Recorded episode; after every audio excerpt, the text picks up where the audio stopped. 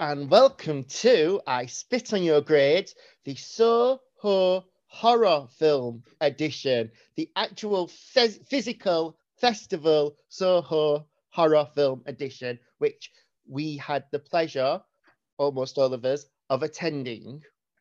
Two two thirds. Two thirds. Is that what it is when there's two out of three? The fact there's a number, the fact there's a number two and a three would indicate that two thirds might be the way to go. I haven't done uh, math in about 50 years, so I don't understand numbers or fractions or figures. I only understand pound signs and sets. Um, I don't even know what that means. Um, yeah, so how are you both? Not so bad. Yourself? Yeah, not so bad, you know. Yeah. Uh, Mercer and I had the pleasure of going to see Inside Number Nine on Sunday, and that was brilliant. As it was the first, it's my second time because I'm a dirty super fan, um, and it was lovely. It was a nice chilled evening. It was lovely, actually. I, don't, I keep saying this like I'm always really shocked when I enjoy something that I know I'm going to enjoy. like, no, really, it was actually quite good. Yeah, I, of course it was quite good. It was meant to be good. I wouldn't pay for it if I didn't think it was going to be good, but it was actually quite good. We uh, learned a lot about serial killers from Reece Shearsmith and uh, the fact that during having to hold Steve Pemberton was well, the, the lady was tossing him off was basically tossing off a sock, which was funny, I thought.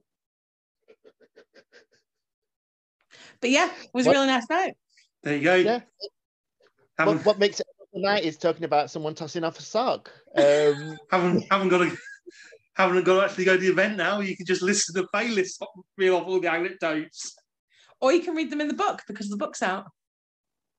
Look at me pushing a book for someone who will Also- never listen to this podcast. just to make everyone aware, there are other books available, so you you don't have to purchase the Inside Number Nine book solely because Faye's recommended it. But you should because it's great. So yeah, so we're not going to talk about what we've watched this week because we've got a lot to get through this episode. I think we've got a Mhm. full fest to get through. Um, I reckon if we just have a quick chunter about the highlights, maybe each film, the best, the worst parts. You know what it's like. You know what we're like. We're just going to talk rubbish, just to warn anybody out there who may listen who's not seen any of these films. There's a very good chance that Faye will drop a spoiler, but that's what she does. Um, also, me and Chris may also drop some kind of spoiler, but you know, we'll warn you in advance of Faye opening her mouth because we know she just lets it run. I will try not to. Yeah, we will endeavour not to spoil these films. However, as you say, we get too excited sometimes with some of them, and we just can't help it. Yes, we do. So shall we shall we kick off with the opening film? We're all going to the World's Fair. Well, let's do the podcast first, and then. Oh, oh. that's a that's a general comedy. That's some general comedy, dude. Uh, yeah. A lot of people had a lot of love for this film. I'm not sure I was one of those people. It wasn't a bad film by any means, but the attention that was surrounding it, I felt was a bit too generous. I think personally, I think the it garners its attention from the fact that Anna Cobb, who plays the lead in the film, is actually really fucking good. I think she's Yeah. really captivating. She reminds me of um Elliot Page. Yes. Um like the way that like she presents herself, the way that she acts like Elliot Page in like hard candy or something like that. Mhm. So yeah, so the way that Anna Cobb presents herself, sorry, um, reminds me of Elliot Page. But I, I thought that her performance was absolutely incredible. But then I was less enamored with the man who appeared. Um, I think that was uh, Michael J. Rogers. Um, there was something a little bit um, unbelievable about his performance, maybe. Oh, okay. I think I think that maybe len- lends more to the way the story goes rather than just his performance because you have to buy into the fact in exactly how it, the fact that some random person would have such contact with someone. I know, obviously, people with the YouTube comments, the YouTube videos, and the stuff, and he's like, view this and watch this. But you have to find the fact that they have that immediate connection, and she's happy to hear him out immediately. Which, and if you don't go with that, then I think you're gonna. It looks odd because of the way they try they try to play his relationship with her and some of the stuff that how it comes down to in the end. I'm definitely trying not to give away even some of the themes of what Yeah. they try to get what they try to go with later on. There's, I think there's a perception when you first see him on screen as to the character he's going to be to how he turns out to be. Is that what you're trying to say? Yeah. Um he looks a lot he looks a lot more oddball and Kuki, when we first meet him then he actually turns out Yes. to be. But as you say, her performance is great. I like all the creepy video stuff and the initial World's Fair video. I mean, we should probably mention that it's based on kind of the um, the online kind of dares and challenges and those kind of like like the purple purple whale. Like TikTok challenges and stuff. Yeah, but deadlier than that. The Yeah. kind of uh, was it was it purple blue whale? Was that the one one that they were saying was the suicide? I one don't know. to be fair, not down with the kids with their I, I thought you were going to say blue waffle, and I was going to say that's definitely not but a dare. the original, as I say, with this one, it's a case of watching a video, pricking a finger to get some blood, and this little ritual, and then stuff starts happen starts happening to her, and we see what's happened to other people who have also gone along with this challenge. And again, don't let me be misunderstood. I, I didn't dislike the film, um, but I just I, I wasn't I wasn't as enamored with it as everybody else was. Yeah, I agree. My biggest bugbear with the film was the actual ending, which is a, a Right. trend of mine. Yeah, the for me as well, it's it's. I mean, it's not it's not scary. It's the tone's creepy throughout, but it's not it's not anything that I'm watching now I'm feeling on edge. It's just it's really well done. I can see the vibe they're going for, but the ending just falls completely flat. And it just and there and it just ends. You go, oh, Yeah, okay, that, that was it. But I'd, I'd still I'd still say it's worth checking out if you get the chance to see it Yeah, it's, just it's, for her performance. it's got a lot of talk about it for sure. it- you know, and that's that's what you want from a film. You want to get people talking, and you want to get people, um, you know, interested in it, and it certainly does that. I think. Then we moved on to digital video editing. Full title, please. with Premiere Pro. with Premiere Pro. I think it's even longer than that. The title's longer than the film. Itself. No, that's- like Well, that's what I've got. That's what I've got for the title according to Mitch's website. So uh, I'm going to go with that. Uh, this one was brilliant, Really, really, really, absolutely really well brilliant. done. One of my favorites. Mm. I loved this one. I, I really liked the way it was presented to us to start with. I don't think I've ever seen a film presented that way before. With the us just watching, do the actual editing. So that was um it was really interesting to watch. No, I don't think I've seen anything like that either. It, it did remind me of not to be that person because we all know I am that person, but it did remind me of a um like an extended inside number nine episode, like when you're watching Cold Comfort or something like that. You know, just that kind of one shot and people Mm. talking in background, or, or cross between Devil at Christmas and Cold Comfort.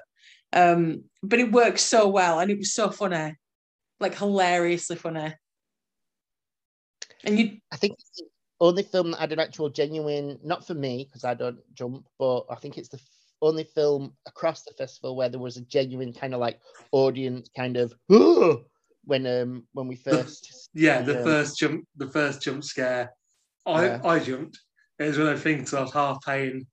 I was I was watching the half paying attention to it, and then obviously that. we, we should probably say if you if you don't know what it is about it it literally it's a what it's you're listening to an editor and a director believe is it the director of the piece, um, fighting it out over editing and what they want to keep in the film and how they want to cut it and stuff like that. But um, Yeah. it's not And- it's it's not everyday footage they're looking at sort of thing. No, to be fair, they can. They say in the fir- it's in the first two minutes. There's a ghost in it. Yeah. There's a go- they- He's shot the film and he's gone to look back at it to edit it, and there's a ghost in there's a ghost in the film, which they're trying to then then edit around. the ghost. Yeah, to try and make a story that's a love story. They're trying to make a love story, and he's. I think the funny part is like, um, I think this film's really quite funny. Like when they're It is going like, funny. well, actually, um, other, you know, I don't know what they're called, but when you filmed other bits, you know, like background bits or stuff, and he's like, no, or I've got rehearsals, or I've got some really bad takes, and they're just like, oh my god, we'll have to use them. Um, it is a really funny film. I think I think it's one of the few films that does a, a nice mix of kind of like horror comedy, where it doesn't feel too much like it's going for outright comedy. Doesn't feel forced. Yeah, um, yeah, I really enjoyed this one. I definitely want to watch. it. It's a short one as well. This just over an hour, is it not? About 50 minutes, I think. Yeah. Oh, just under an hour. There you go. It's unusual that it was. Um, sorry to say this, uh, Mr. Harrod. Unusual that he cast it as a main film because this is normally what he does with his shorts, isn't it? Oh, a ninety-minute short. Let's play that. Um, sorry, sorry, Mitch. And then after that short little film was the Pizzagate Massacre. Which I didn't see. I liked it because I've I I've been invested in this story for quite a while because this is based on a true story, isn't it? I seem to recall reading about this ages ago. It's not the lizard people. Like the conspiracy theories are like true, but the actual story that they use about the pizza parlor, I don't think is true. It's all QAnon, right wing fucking insanity. Yeah, I mean, of course, it's not true, obviously. But No, no, but yeah, that's the same. They, from I mean, I didn't from what I read for the description, yeah. So it's a whole, it's every piece of right wing propaganda essentially crowbarred into a film. Sorry if you're right wing, but fuck you. and it's really good. It's really, really good. I thought. again, this is another one that um I really, really enjoyed. I just didn't like the ending that much. Maybe I didn't get it. Um, I like the concept of like um going back into consumerism or whatever and like how she's earning money.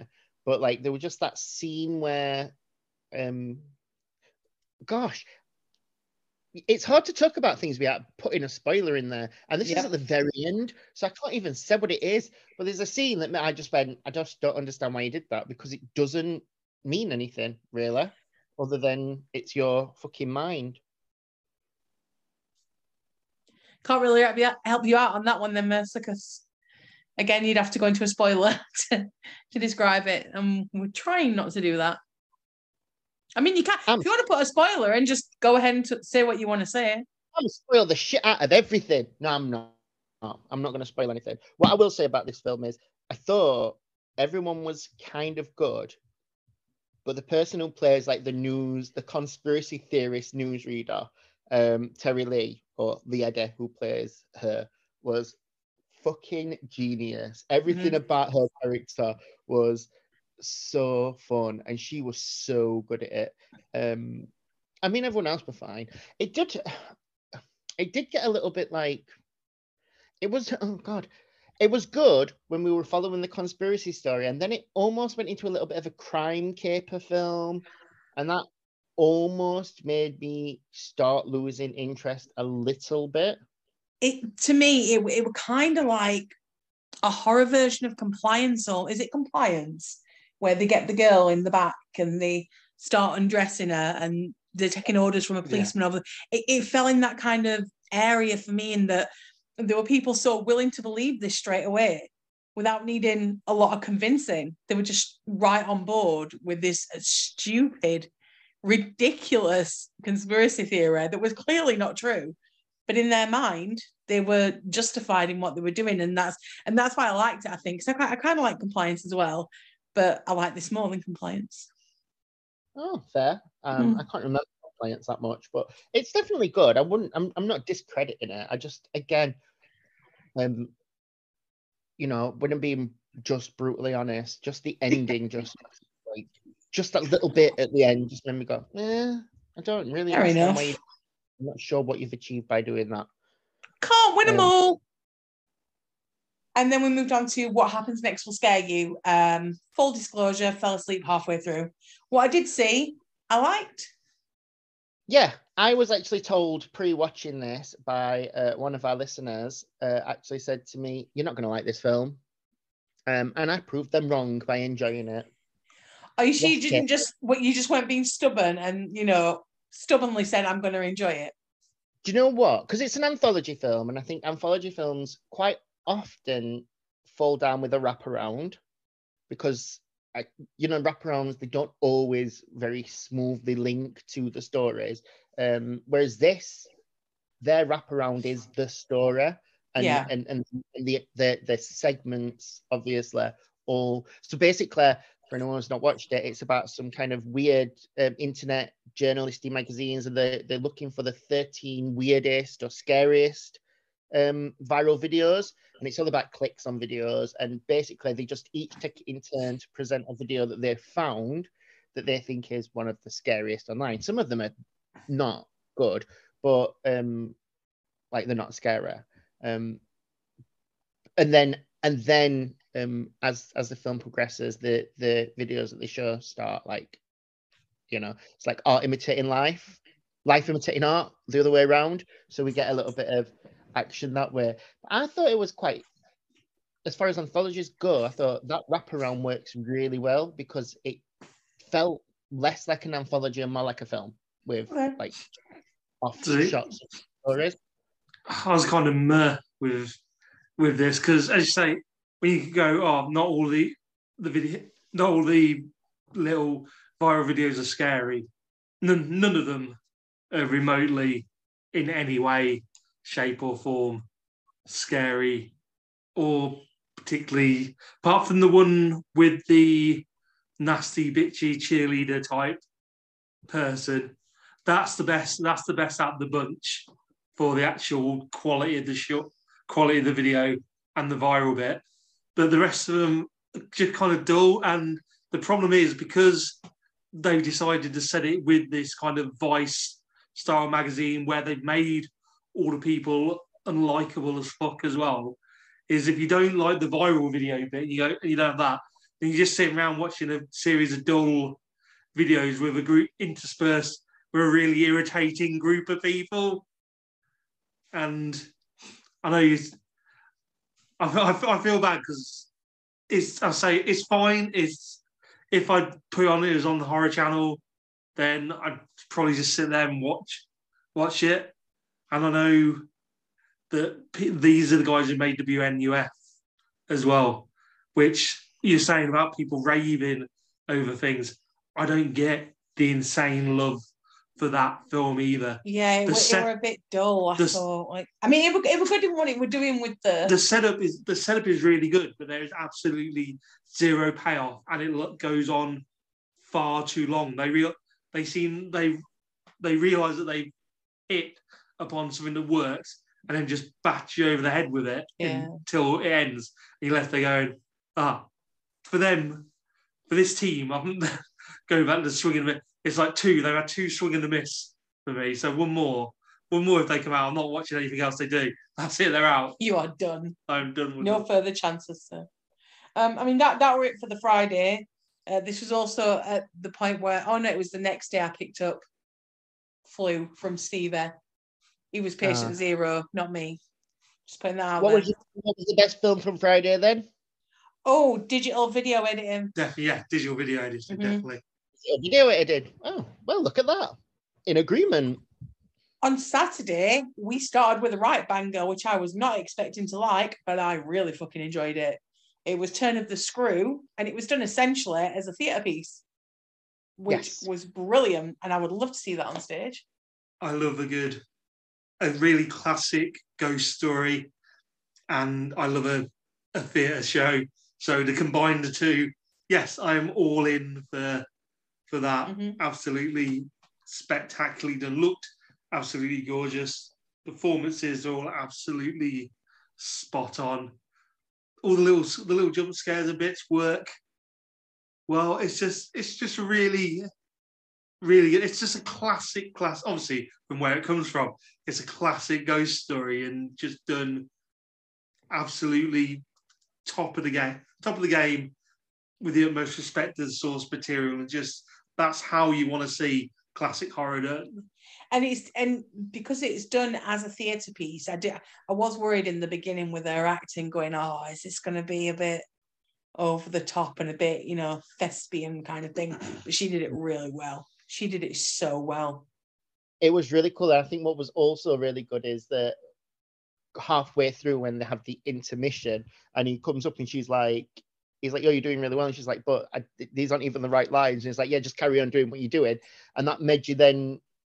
It just gives you a different perception because then you were like, "Oh my god, she, she's not always acting." So Yeah. some of what she's at, we don't know whether that was part of the play or part of like her mind or whatever's going on in the theatre. Mm. Um, I think, like you said, Chris, as as taking like the source material into account and taking the fact that this this has been done so many times, the turn of the screw, it's been done Mhm. so many times. The innocence, obviously, is like probably like the most famous um and most popular version when it comes to the celluloid trans like transformation transgression Mhm. movement whatever the word is um and i was i was a bit concerned I, I genuinely thought just another turn of the screw but it did turn it on its head a little bit yeah. um and it just really worked really well and like you said i would love to sit in a theater and watch that as a stage play exactly how they did it oh, absolutely. um, was amazing. I, I've never seen Woman in Black on the stage, but I almost kind of get the feeling that this would work in a similar way to Woman in Black if they did it on the stage. I've seen Woman in Black and uh, it's brilliant on stage. Um, apart from all screaming kids, because you have to watch it in a matinee and they take schools along and children scream all the fucking time. But I, this would absolutely, yeah, it would be on the same level as Woman in Black if you got it right on stage, definitely. I'd say. Would you say? So, Yeah, I think it'd be good. I'd, I'd love to see it on stage. Mm. so what we're saying here is Alex Galvin, the guy who directed it, um, get your act together and get this on a stage play, preferably in London, please, so that we can go and see it. Uh, I said London, but you know, Just I mean, accommodate us. yeah, because you know we're your number one fans. Um, we then moved on to Murder Podcast. I'm struggling Yeah. to remember Murder Podcast. It's Yeah. one of two guys who have the ramen podcast, And they're in the basement. and they decide, and the ram, ramen podcast bizarrely isn't doing listens. They they want. I feel them. I felt I felt attacked the whole way through the through the start of this. But yeah, so they di- they then there's a odd murder occurs in their hometown, so they decide to diversify into the murder podcast and investigate this killing. It's Yeah. it's very kind of stoner comedy, kind of slacker. Now, now that I remember it, I enjoyed it. I did enjoy it. It was good. That's the thing. It doesn't take itself too. It doesn't take itself seriously. It's very kind of It was like the other one that played at Soho, the game one, where they're inventing the game. yes. It was very much in that vein. Do you remember what that was called, Mercer? Oh, oh body um, my something. Leatherberry Kill. Murder Berry Kill. It's in the same. It's in the same style as that. Yeah. Yeah, I'd say it's kind of just like just laid back. Turn. You don't. You don't need to think too much about it. Just if you enjoy stoner comedy kind of performances, then you'll probably get a lot out of this. I'm gonna I'm gonna move on quickly with Saturday because we've got three coming up, one after each other, that are so diverse and need to be talked about. Um, but we then moved on to Silver Blade, which was Charlie Steed's new film. Um, Yep. Classic Charlie Steed. Uh, there is it Charlie Steed or Charlie Steeds? I'm gonna Steve. call him Charlie Steeds if it in Seed. Steeds. Um, yeah, classic Charlie. Uh, a murder. It, it was supposed to be called Werewolf Castle, which gives away the uh, the genre of it straight away. Um, it's set in the old days, and it is a guy who is um, his his village gets attacked by werewolves, and then he goes on a hunt to stop them or gets roped into stopping them, and it's a th- there are some classic classic lines in there that I'm sure once we all get together and watch it again, we will be quoting for a long time to come. It was fine. my favorite my favorite part was obviously it's set in ye olden days and we go to a castle but obviously where where they filmed there was no actual functioning castle other than ruins. So it was just in a ruined castle where the king apparently lived which had no furniture no no no staff. All it had was werewolves and uh, broken walls. And no windows. that's, that's all werewolves need. Werewolves don't need home comforts I just think back in them days, he would have probably lived in the lap of luxury. Um, it, like the villagers were better off; their homes were in better condition than his castle. so I'm like, okay. Um, I, did, I did love how in like the uh, the ensemble that went to fight the werewolves, you had like your your standard stereotype from each group. So the one who was like uh, who hated the new guy and I'm never going to get on with you because you're not us. One was like, oh, kid, take him under your wing. And, you know, he's an all right kid. And then the wise one and stuff like that. They were all very, they were all there. The whole gang was there. And there was a very odd thing going off with like where these people are from. Like the main guy, initially I thought he was French, then I didn't know where he were from, but his younger brother in the film had like the most like um middle class or upper class London um accent ever. And then the girl that he were having an affair with were like Swedish or something. I'm like, where where is this set? It's very like confusing. Anyway, we're fine. It's it's not the worst film that Charlie's ever made. So is it? No. It's not the best either. I'm not I'm I'm not criticizing him. He'll he's gonna really fucking struggle to top winter skin. We it's all no winter it. skin. It's no winter yeah. skin or an English it's no winter skin. He, he set his bar and it's his own fault if you doesn't achieve that bar anymore. Right, we're going to move on to my favourite film of the entire festival next.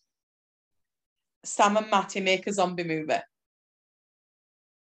I love it. I've watched it twice. I watched it at the digital one when I should have been watching new films. I watched that instead because I just love it so much and it's so joyous and it's so lovely and so funny and just a nice warm hug of a film wrapped up in swears and trying to get girls and zombie demons twins swapped at birth. It is, it is, it is really, it is really, what I say, it is very upbeat and very warm and uplifting.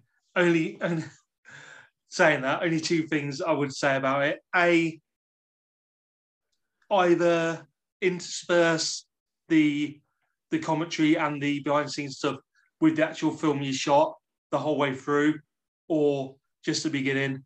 Don't do the setup and do the whole intro bit and then just cut in and out through the film footage.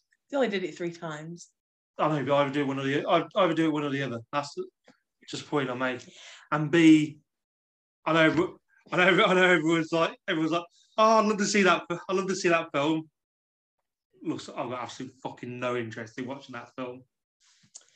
Well, I disagree myself. Um, I thought watching the film itself was really funny. There were some funny bits in it. My favourite one being where I mean, oh sorry, just to explain, uh, Sam and Matty make a zombie movie. Um, they are two best friends who've been best friends for years, and they've always wanted to make a zombie movie. Uh, they have down syndrome and they didn't think it was possible. But with the help of their entire town and special effects artists and freaking one of the Farley brothers, they managed to get this film made.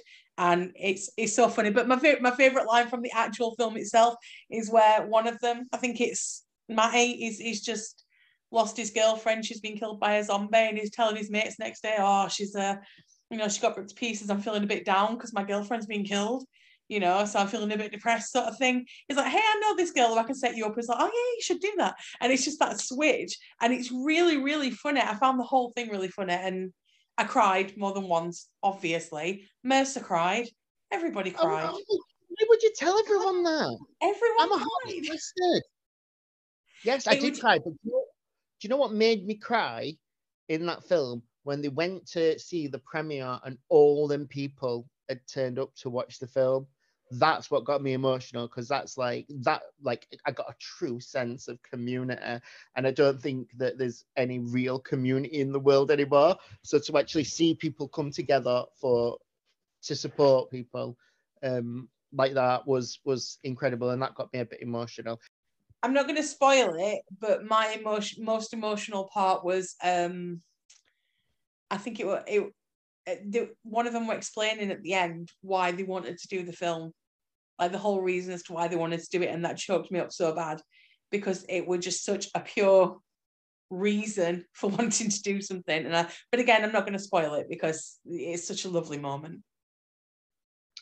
What I was going to say is, um, I don't agree with Chris, but I do almost agree with Chris in the fact that if I didn't watch the documentary and then the film, and I only saw either a trailer for the film, I would not want anything to do with that film at all.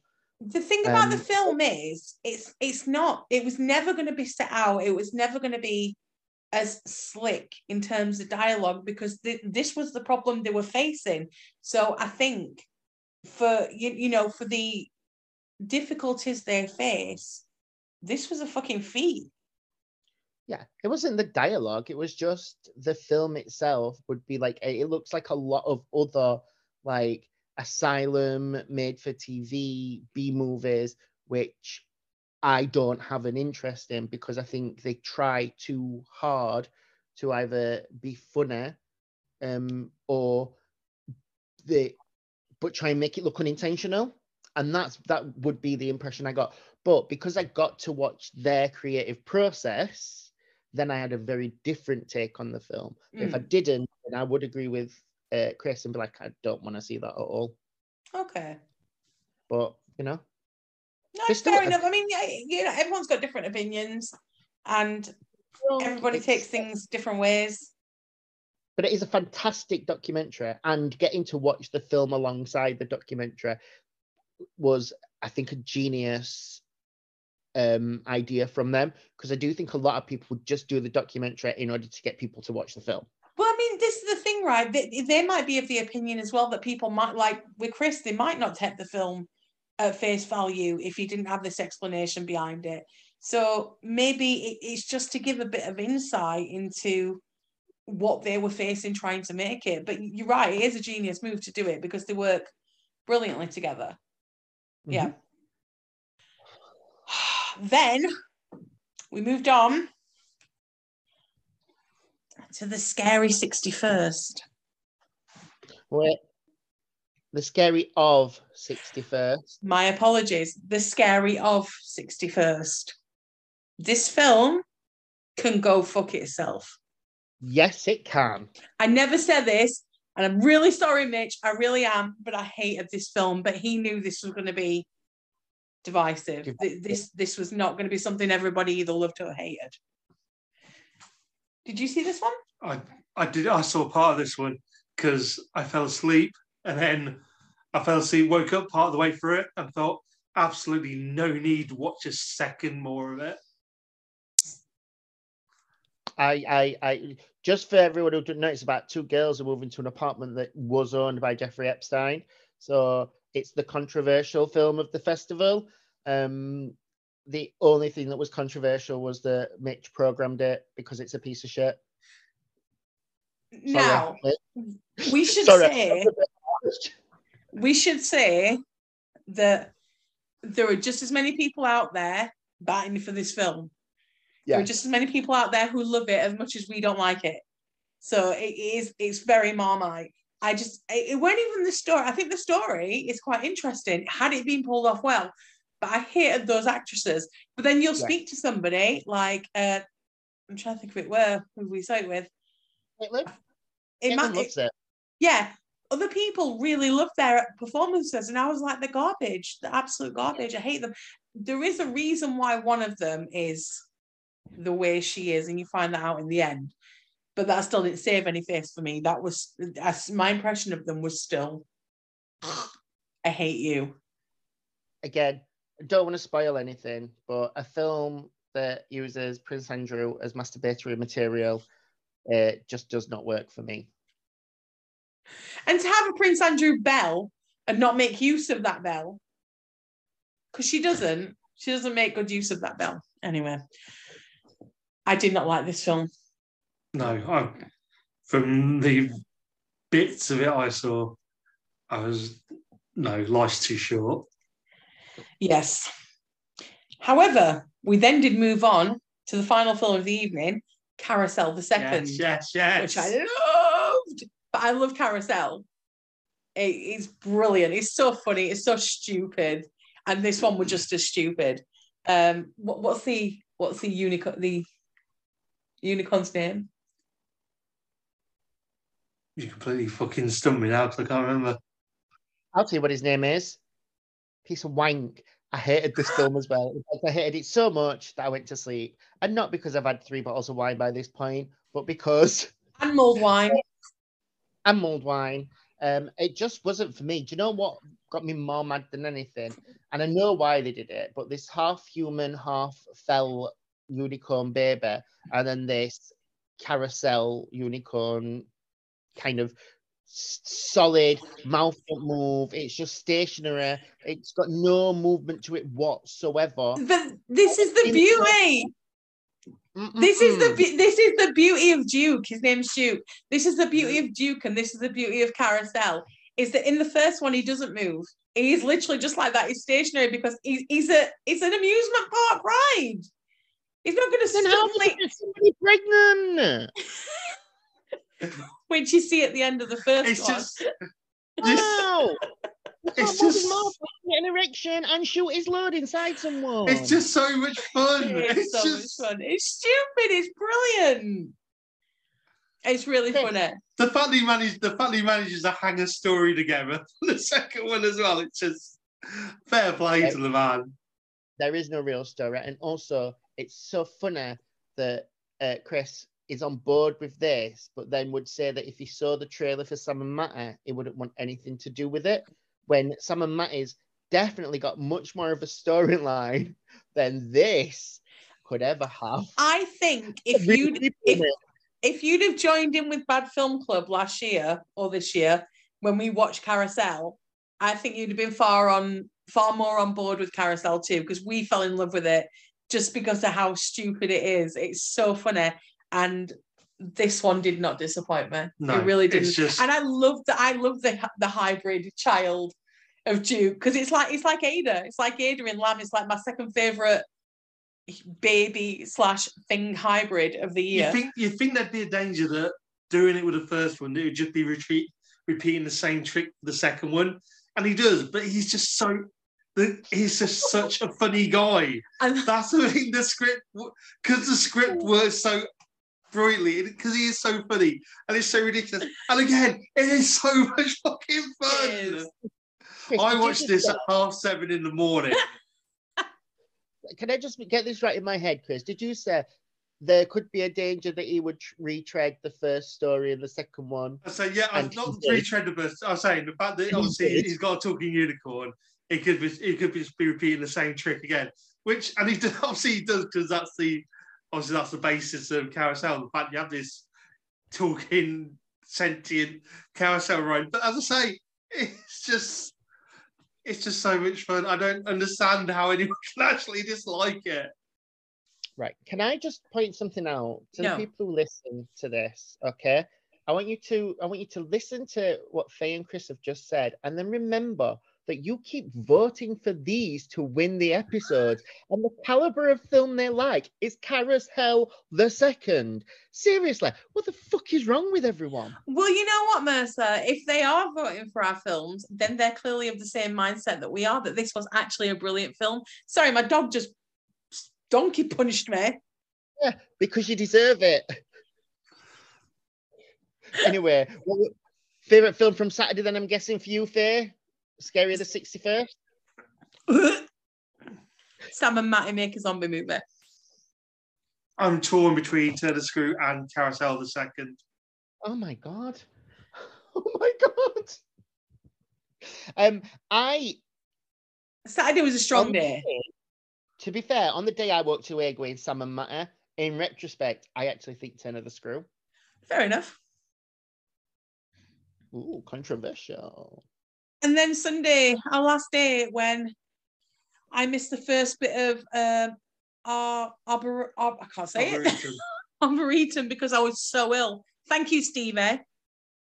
Stevie's fault. I also made the first bit of Arboretum because Faye was so ill. Thank you, Faye.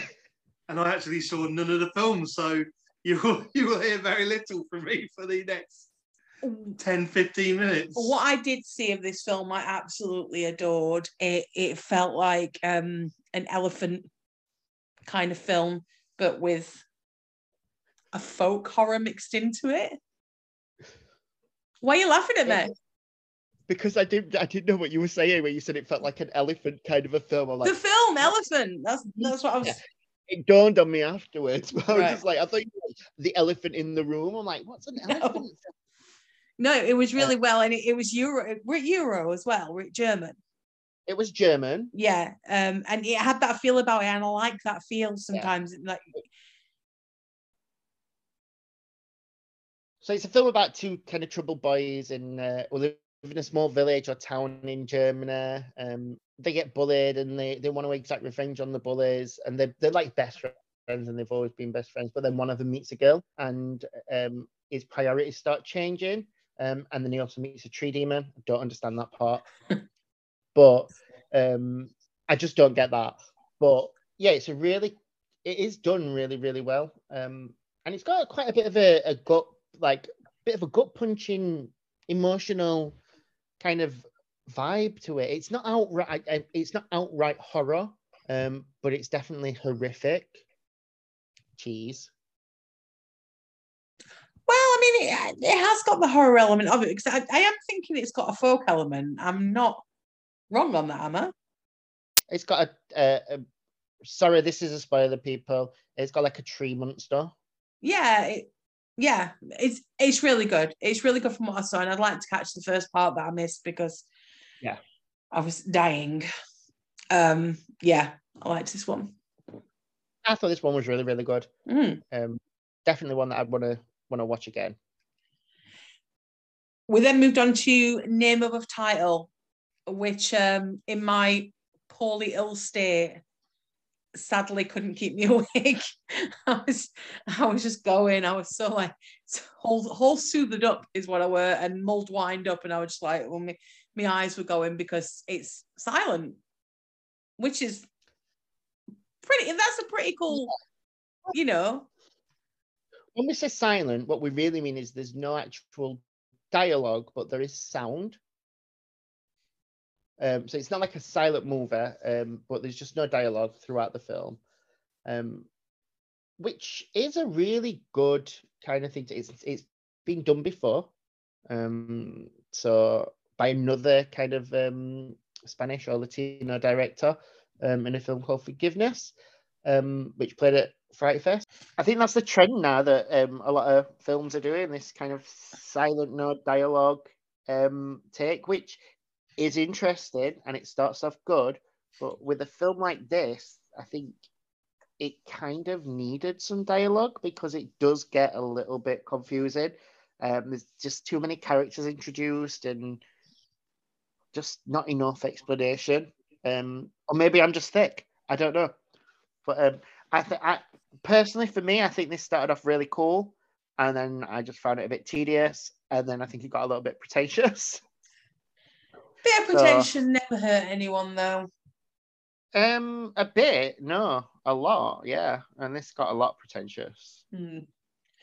Well, Just a bit- let's move on to one of the and my second favorite of the festival, Hellbender. I purposely didn't watch Hellbender at Celluloid because I wanted to watch it just at Soho. Um, I I could have done either now because I would have loved a second watch of it as well. Thought it was brilliant. fantastic take on witches and family values and stuff like that. And, and the family themselves, um, I mean, the mother in the film and the daughter in the film and the father, they, they are mother, daughter, father in real life. And they're so fucking cool. they, know how to play instruments, they know how to sing, they know how to act, they know how to direct. And it shows in the film. I thought it was fantastic. I thought the the songs that they did were pretty good, and I thought it started off really cool. I didn't really enjoy the whole once the reveal happens, this weird kind of like mother daughter relationship that we watch, like this new found bonding. I was like, I'm not really bothered about this at all. Um, yeah, I think for me, this was another one that I thought I was really into it, and then I just got bored when that happens. Maybe it's just because I'm a callous bastard and I don't care about people being happy or relationships being formed, but I was just a bit disappointed with it. I liked the fact that she was teaching us. So, so basically, the, the witches and the, the girl finds out that she is also a witch. Uh, which she didn't know until it's like coming of age type thing. Uh, but the mom kind of guides her through it and shows her what she can do to control her powers and how she can, you know, like use them for good sort of thing. And I, I, I, I loved the ending. I'm not going to spoil the ending, but I thought the ending was brilliant. Um, yeah, for me, it was fantastic. Nah, they were all right. No, I've not really got much more to say about it. Sorry. I, I, feel like we haven't got much more to say about it because, again, I don't want to spoil anything. I know Chris hasn't seen it, um, so I especially don't want to spoil anything. Um, but I, I thought the dialogue was really organic in it, which I love. I love it when something sounds natural. And the the teenage girl in it, I thought she was fantastic at what she was doing. The mother reminded me of Kathryn Hahn. Um, so I, I was loving her throughout because yeah. Yeah, performance wise, I can't criticize it. Um, story wise, it's fine. Yeah, it just it just hit a lull for me. Okay. So. Well, um, then we come to his final film, Slumber Party Massacre remake which I also didn't see. which you also didn't see, bless you. Uh, I thought this was brilliant. I thought this was done really well. I really enjoyed this. I really love like the way that it. I'm gonna have to hold my hands up. I haven't seen Slumber Party Massacre. I have once years ago. It's not. It's not something that I remember religiously. No, but I, what I love about this is, and I don't know how true it is to the original. Um, so I'm taking this film on its own merits completely. So if it is, you know, if it is very much like a, a shot for shot or very thematically the same, then I apologize to everyone for my lack of knowledge. Yeah, what I liked about it is the way that it kind of flips everything around. So I love the fact that we've got these the the four four female protagonists, five female protagonists, I think, in the end. Um, and they purposely play characters within the film, as in, you know, to present to the world because they've got a plan and a plot that they want to follow out and they need Caricatures. a certain mold to try and pull this kill out. Hmm? Caricatures. Yeah. Yeah. So they're playing like horror movie caricatures, but like they're playing them. So it's not like it's not that's not their character. So I love that. And I love the fact that we get to see like the dudes having their slumber party and their like pillar fights and their singing and dancing along in their shower scenes and all all the kind of tropes that you assume not assume all the kind of tropes especially in 80s films we watch girls do that and mm. girls are the victims whereas these girls are not the victims and these guys are the ones who want, I don't have a clue what's going on and the fact as well that the guys are just as cautious as the girls. So when they see some kind of danger, they're not all macho going, we'll go sort it. They're all like, ah, oh, no, we should be getting out of this situation because this is not going to end well for us. Well, they do say we'll all sort it, which is why they end up all getting killed. Spoiler. Spoiler. Um, well, everyone dies, don't they, at some point in life? Um, we all die eventually. Um, what I do like about this, and I don't think we see enough in horror movies, is we get these bunch of boys and girls come together and they don't trust each other. And normally mm-hmm. in like it's kind of like slasher films, there's such a reliance on trusting just any random that you meet. um, which is normally why you end up getting butchered because that random's normally a fucking killer. But these are just like, oh, hang on a second, this really, like, we just don't trust you at all. Um, and I like that because there's not this kind of standard, you know, you're there, we'll be friends, and we'll go through this together. This is like, we don't know who you are, so maybe back off. I think as well, it benefits from actually being a lot of fun. Um, again, I, I don't remember Slumber Party Massacre that well because I've only watched it once, maybe twice, eons ago. Um, but you get in this some some kill set pieces that you don't tend to get a lot these days. I, horror these days, obviously, I, am not using the term elevated because we don't use that term around here. It's a banned word. Um, but you do get a lot of horror films maybe wanting to be above the horror they want to, you know, they don't want to show people getting slammed into a car or getting an arrow through the head or something, yeah. But this just runs with it. And it is probably because of Slumber Party Massacre that they do it because the director, she did say that there were some nods to the original. I'm not entirely sure what they were. Um, but it, it was just it was it was really fun to go along with it without it being just that without it being just about kills and just about gore and just about deaths. It was it had a really strong a strong message behind it, essentially. Yeah. Hmm. Great film yeah, to end on. Fantastic film to end on. Um, one one of the top of the festival as well, which I think mm-hmm. is a really cool thing for it to have been. Um, I don't know why. I mean, with it being the last film, there's nothing worse than a last film being a fucking downer. It's not. And just be like, oh no. Okay. Climax. Um, climax. I love climax. So Fuck you. Worked for me. Um, but now I thought that was definitely a lot of fun. Definitely yeah. one that I want to revisit. I said that about a lot though, and I never revisit anything because I'm fucking miserable. But I think over like overall, I mean more than overall, it would it had some really strong films this year, but it always has strong films. So and obviously mixed to the digital one as well the week after. Uh, but my apologies, some of us were at work and such, so couldn't do it. So we're, we're not really talking about that on this episode. So sorry. Um, but if you did catch the digital one, I, I saw a load of people raving about the films on there as well. So it clearly had a strong lineup then as well. And just shout out to the venue because oh my god, I loved it so much. It was under a railway track and it, it was quite funny because when the um, when the trains would go over in some scenes it kind of added to the film because yeah. it felt like there was bass that was just going. It's like, hang on, is this intentional? Is this actually in the film or is this the train? Yeah. But it worked really well. As well, they were like, "Oh my god, it's 4D! We're in 4D! we're amazing.